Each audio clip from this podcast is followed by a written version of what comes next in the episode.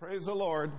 As I said, we're, we're talking about I choose. So I, this morning, I'm choosing, and we're choosing grace over legalism.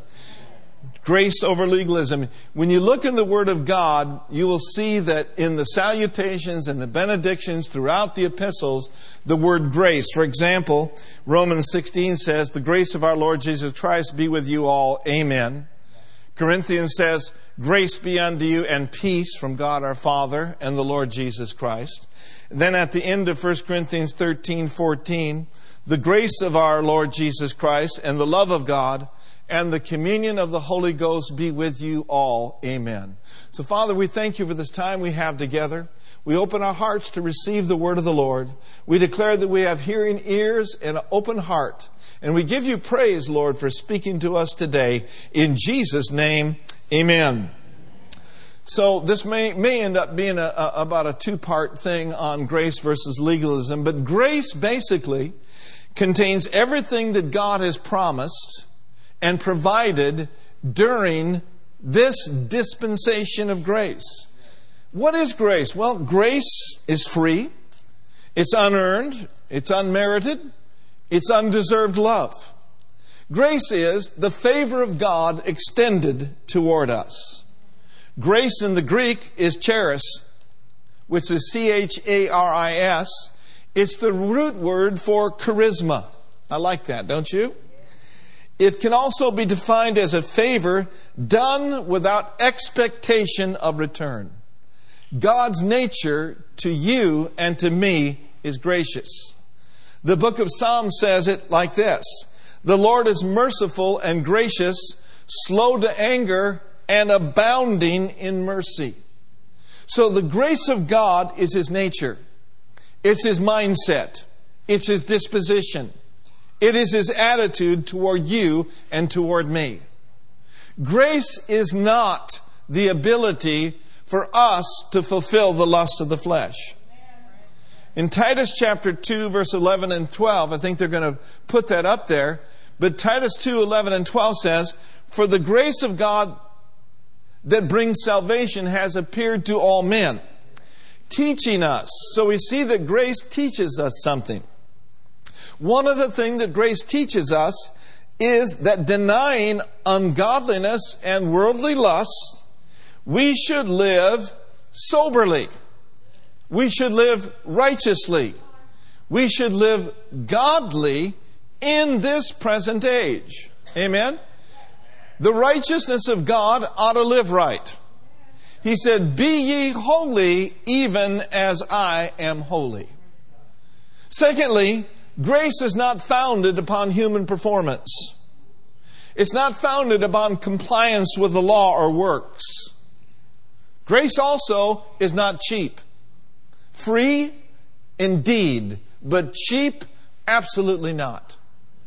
Dietrich Bonhoeffer, that great German pastor, said this Cheap grace is the preaching of forgiveness without requiring repentance, baptism without church discipline, communion without confession, absolution without personal confession.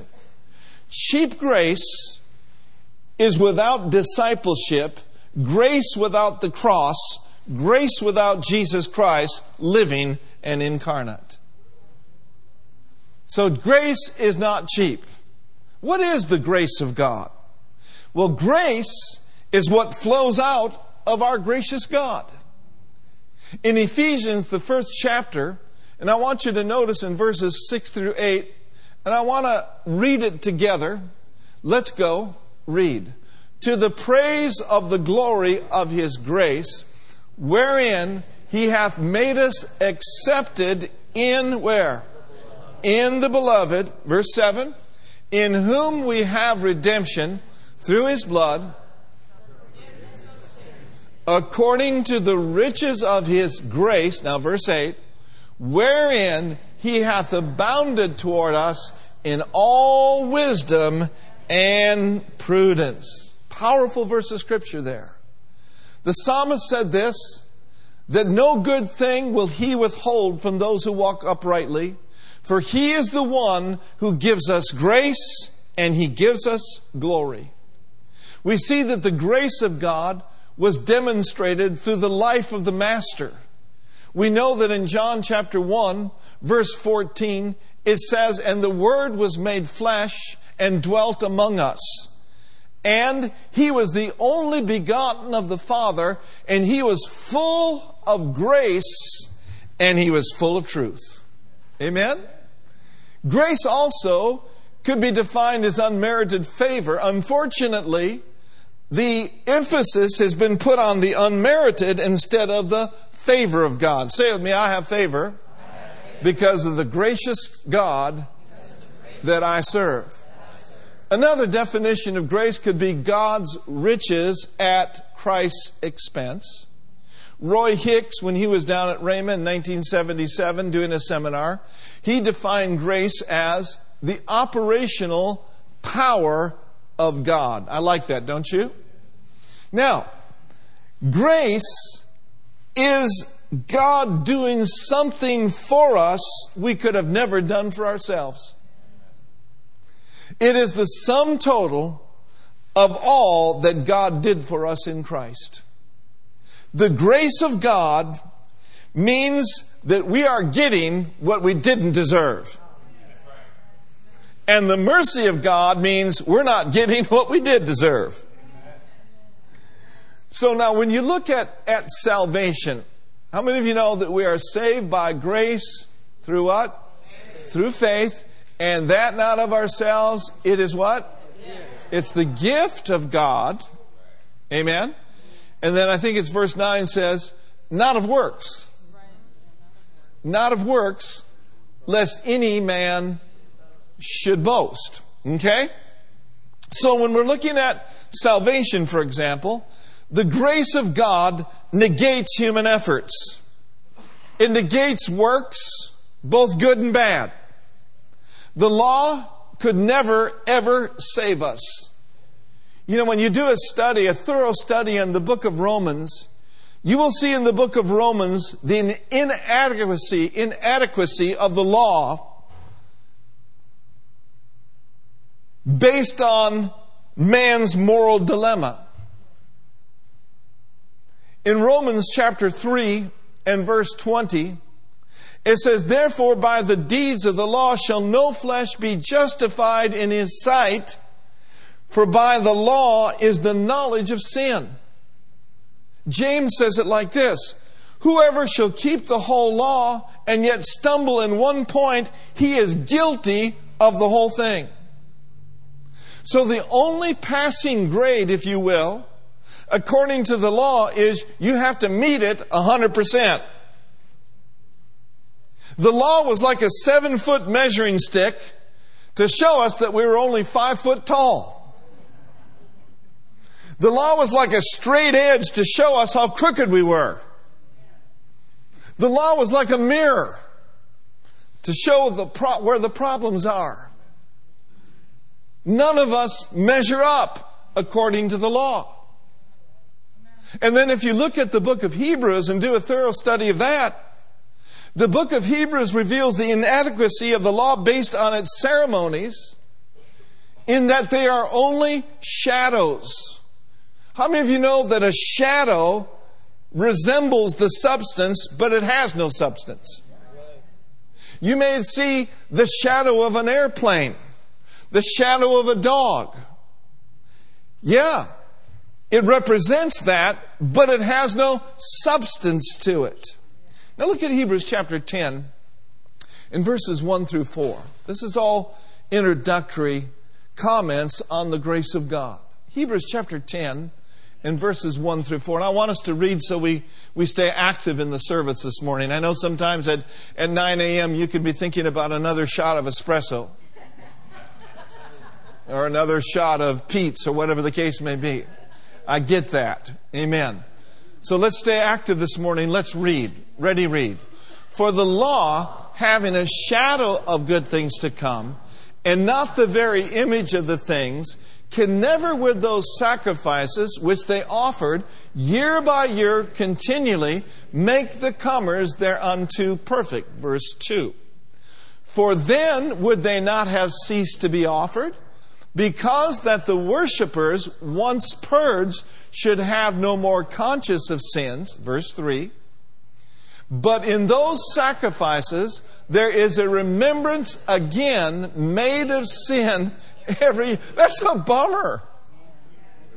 I mean, what if you had to re up on January 1st every year and get saved again? That wouldn't be very much fun. You'd live in condemnation all through the Christmas holiday because you ate too much. Verse 4 For it is not possible that the bull, the blood of bulls and goats should take away sins. Those were ceremonial. There were shadows of things to come. Amen. They had no power. But there came a day, hallelujah, that along came Jesus Christ, the Son of the living God. Hallelujah. And I love what Hebrews 9:12 says, neither by the blood of goats and calves but by his own blood he entered in once into the holy place having obtained eternal redemption for you and for me. You and me, we've been eternally redeemed. We're not about to get redeemed, we've been redeemed. Oh, say it with me, say it with me, I've been redeemed. I've been redeemed. Woo, hallelujah. Redeemed by the blood, placed into right standing with God. Oh, glory to God. I'm so glad that salvation was God's idea. I'm so glad that He initiated it. Man, you get tired and burnt out on religion trying to attain salvation by works. I mean, how many Our Fathers and Hail Marys can one guy say? Huh? Oh, Holy Mary, Mother of God, bless It just became a ritual. Our Father, which art in heaven, am I done yet? no, thank God the work's been done. I said the work's been done. Hallelujah. Woo! I like to shout this morning. Amen. Now look at Romans chapter 3, verses 21 through 22, and then we'll look at verses 27 through 28. You guys are doing so well. You mind continuing to read a little bit? Praise the Lord. I, I, I see people are awake today. That's progress. Romans chapter 3, 21. It says, But now, let's read. But now the righteousness of God without the law is manifested being witnessed by the law and the prophets, verse 22, even the righteousness of God, which is by faith of Jesus Christ, unto all and upon all them that believe. For there is no difference. Now, verse 27 and verse 28. Where is boasting then? It's excluded. By what law? Of works? No, but by the law of faith. Hallelujah. Verse 28. Therefore, we conclude that a man is justified by faith. Amen. Righteousness which is not by works, righteousness which is a free gift that is received by the faith of God because it is a free gift of grace. Amen. You know, there's this woman that was married to a, a very abusive husband, and he gave her 25 things that she needed to do every day. And if, he, if she didn't do it, she'd get a tongue lashing. I mean, he was abusive. Well, one day, the husband died. And she fell in love with another man, and he loved her so very much. And one day she came across that old list, and thoughts about her old husband returned. But suddenly she began to laugh. Ah! And she looked at that list and she discovered that she was doing everything on that list and more. And why was she doing it that way? She did it because she loved that man with all of her heart and she looked at it as a joy to do. Now listen very carefully. There are many people who serve God and keep his commandments out of fear. That he's some sort of a, of, of a brutal tyrant, and that God's going to get you for that if you don't do this. You know what Paul said that was? The Apostle Paul dealt with that in his letter to the church of Galatia. He said this in Galatians, the fifth chapter, in the first verse, he called such legalism a yoke of bondage. That's why he told them, hey guys, stand fast in the liberty where, ooh, hallelujah. I think we need to stand fast in the liberty. We need to stand fast in the righteousness which is by faith. He said, stand fast in the liberty wherewith Christ has made you free. And, but then he warns them, the Judaizers are out there, and they're going to tell you you have to keep the letter of the law, you have to be circumcised in order to be saved. But he says, Now be not entangled again with the yoke of bondage. Oh, I love it, don't you? See, John tells us this that this is the love that we have for God. That number one, we obey his commandments, but he goes on to say, his commandments are not burdensome. His commandments are not grievous. You see, I believe that we must stop trying to get through our own works what He already got for us through His work. Is that a good word today? Look at Hebrews, the fourth chapter, then. Hebrews chapter 4. And I, I, think we'll look at verses 1 through 3 if we could. If you could pull up Hebrews chapter 4, verses 1 through 3.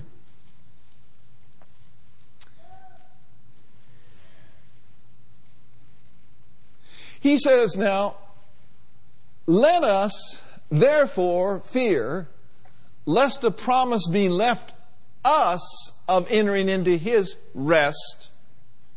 Any of you should seem to come short of it. then verse 2. For unto us was the gospel preached as well as unto them. In other words, the word's gone forth to us as well as it did to them in that day.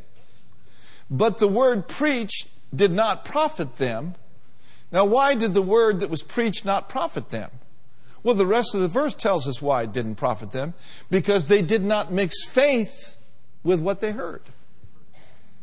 Now, notice in verse 3 For we which have believed, we do enter into, I like to call it the rest zone. As he said, As I have sworn in my wrath, if they shall enter into my rest, although the works, I want you to read that last phrase with me. Although the works were what? They were what? Although the works were what? Finished from the foundation of the world. The first thing I want to say about these verses is this. I believe that the highest form of faith that you and I can have is when we tap into the grace of God and we rest in what's been accomplished already. By entering into what's already been accomplished for you is the best thing that you can do. Not by your good looks, not by your education, not by how much money you have or don't have. We access the grace of God through our faith. Now read verse 4 with me. now we looked at the word finished. Now read verse 4 with me. For he spake in a certain place of the seventh day on this wise, and God did rest. We could say that God rested on the seventh day after creating heaven and earth. He rested because it was he rested because it was finished. Oh, that's good. This is a shadow of Jesus and of the things that would happen in the new covenant when the new covenant was established after the cross. The Sabbath rest represents Jesus Christ. Say it with me Jesus, you are my Sabbath rest. You are my source Therefore, I enter in to what you've already accomplished. You said, It is done. You said, It is finished. Therefore, I boldly say, Be it unto me. Be it unto me according to what you've already done. It's done. It's finished. I think we ought to rejoice in that. Glory to God. Glory to God. It is done. So what do we do, Pastor Mark? We just rest in what's been done. Listen to this statement. There can be no authentic belief without resting in what you believe is already done. Look at Romans, the fifth chapter, and notice verse 1 and 2. Romans 5, verse 1 and 2. Glory to God. Therefore, being justified. I think of a preacher that went on to be with the Lord a few years back. He said the word justified means justified, never sinned before. Therefore, being justified by faith, what do we have as a result of that? We have peace. We have peace. We have peace. I have peace. I'm not worried about anything. How about you? I'm not worried about the economy. Why aren't you worried about the economy? Because I'm under heaven's economy. Amen. I've come into contact with a higher law than the law of the world. I've come into contact with the laws of the kingdom. Amen. Amen? So we can have peace. Now, notice, we have peace with God through our Lord Jesus Christ. Then in verse 2, read it with me. By whom also we have access by faith into this grace wherein we stand and rejoice in hope of the glory of God. Now let's just keep that up there right now. Let's break that down just a moment. So we access the grace of God by faith, and then once we've accessed it, in it, into it, we stand and we rest while we're standing. But then there ought to sh- should be some rejoicing taking place. We're rejoicing. Why are you rejoicing? Because it's finished. Because it is done. I'm rejoicing in hope in expectation that the glory of the Lord, which proceeds from the grace of God, is showing up at my front door every day of my life. Amen? So here's what faith does faith believes and receives what grace provides. Amen. Now, so many folks struggle because they don't believe that everything they need is already finished. They don't believe that it's just waiting to be claimed. It's difficult for some people to believe that Jesus would do something for them without them having to earn it. You know, that can be spiritual pride. The Bible says that Christ becomes no effect to those who are justified by the law they have fallen from grace. I want you to think about fallen from grace. One side of the coin of fallen from grace is just totally backsliding. That's right. You know, just forget God. I'm, I'm just going to go whole hog for the world and in the world. That's, that's a fall from grace. But the other side of the coin of falling from grace, I want you to think about that, means not just falling into sin, it means falling back into our self efforts and performance, Amen. trying to achieve what's already been achieved. Yeah. Somebody says, Well, Pastor Mark, I just don't qualify. You are wrong. You do qualify. You are his heir, you are his joint heir, you are a new creation. Well, what do I have to do to qualify? You don't have to do anything to qualify other than make Jesus Christ your Lord and Savior, and you are accepted and qualified in the beloved. And that, my friends, is pretty good preaching right there. So, legalism, legalism says we must try to work and finish what Jesus has completed. If I can just make 1,000 confessions about my healing, I know that I will be healed someday. There are so many things wrong with that statement, I don't even know where to begin. If I, if I, if I take I out of the way and put Jesus in the place of I, for Jesus is your healer. You see, when we truly believe, we're freed to receive what God desires to give us. He made you to sit in heavenly places in Christ Jesus. Sitting in Him and resting in Him are synonymous. So the true test then of belief is to receive and to rest. Rest in your healing. Wrap yourself in some scriptures. Just open up this book of life and read it and meditate on it and say, you know what? That's mine. I have it now. Rest in your healing. Rest in your prosperity. Rest in Philippians 4:19.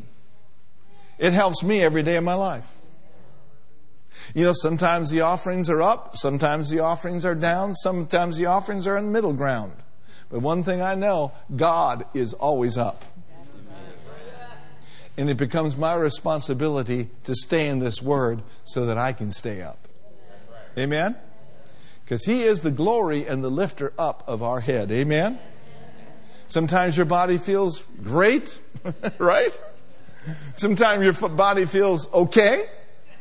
And other times your body just doesn't feel good at all. Right? It's all right. You don't have to, you know, get under condemnation. But we have the truth. And the truth always trumps how we feel. So if we want to stay healthy and we want to stay strong, let's stay in the Word.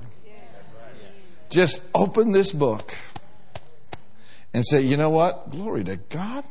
What does that say? Nehemiah 8:10. The joy of the Lord's my strength. I take that. That's mine today.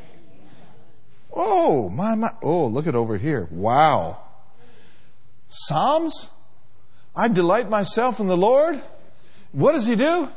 He gives me the desires of my heart.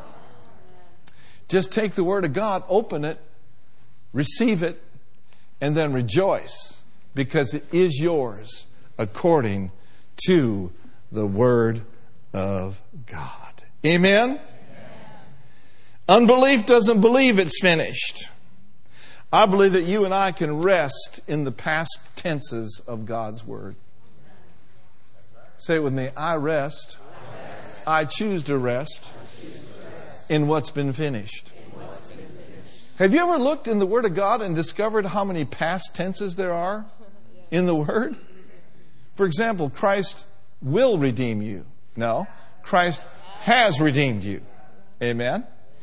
Colossians 1 says, He has delivered us from the power of darkness, and He's translated us into the what? Kingdom of His dear Son. The past tenses of God's Word will give you a present tense blessing in your life. Hallelujah. I like it, don't you? Now, we do not serve a taskmaster. That is why every day of our lives we need to choose grace, which comes from the Good Shepherd, instead of choosing legalism, which comes from the devil. You know, if you look carefully over in the book of Exodus, you will see that the children of Israel were driven into hard bondage. They were subject to Pharaoh and to all of his servants, and they made the children of Israel work and work and work till they could hardly breathe. And some of the things that I see in the Word of God, where in Exodus it says this and the taskmasters forced them to hurry, saying, Fulfill your work, your daily quota. as when there was straw. Also, the officers of the children of Israel, whom Pharaoh's taskmasters set over them, were beaten and were asked, Why have you not fulfilled your task in making brick both yesterday and today and before, as before? So, what, what was laid at their table was impossible goals, unachievable standards. No matter what you do, children of Israel, it's never, ever enough. Amen. And that, my friends, comes straight from the pit of hell. Amen. There is a spirit that will try to pass as the Holy Spirit, but it is not the Holy Spirit. It's a religious, controlling, condemning spirit. And folks who get under spiritual compulsion, what happens is they live in a pressure cooker of religious expectations and religious condemnation. You see, God doesn't want us to live in a frantic state of being afraid of making a mistake, fearful of missing God, continually living like we're displeasing Him and not measuring up. A voice sometimes comes along and may say, You're not praying enough. You're not studying enough. You're not giving enough. Now, that might be the Holy Ghost. You're not confessing enough. You're not witnessing enough. You're out of the will of God. And the list goes on and on and on and on. And as a result, some people take the yoke of inferiority, feeling condemned and feeling rejected. Some folks get under the yoke of religious obsession and get into hyperactive works. You know what we need to do? We need to choose grace over legalism. We need to discover and to wear the yoke of Jesus. And every one of us, I'm talking about me and you, all of us, we need to reject comparison. Come on, somebody. We need to reject comparison. We need to reject compulsion. And sure enough, we need to reject condemnation. You see, we need to know the true nature of the shepherd that he has for all of us.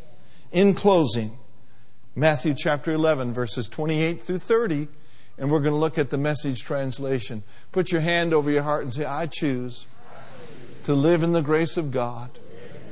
I choose to declare it is done and to rejoice in what has been finished for me. Amen.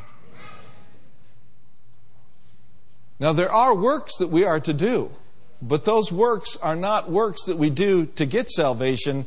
Those are works that we do because we are saved. And that's a whole other subject that we don't have time to tackle this morning.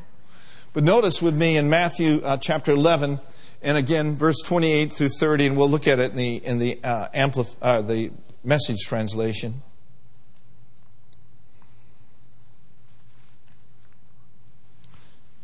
Are you tired, worn out, burned out on religion? I think everybody is. Come to me. Get away with me. And you'll recover your life. I will show you how to take a real rest. Next verse.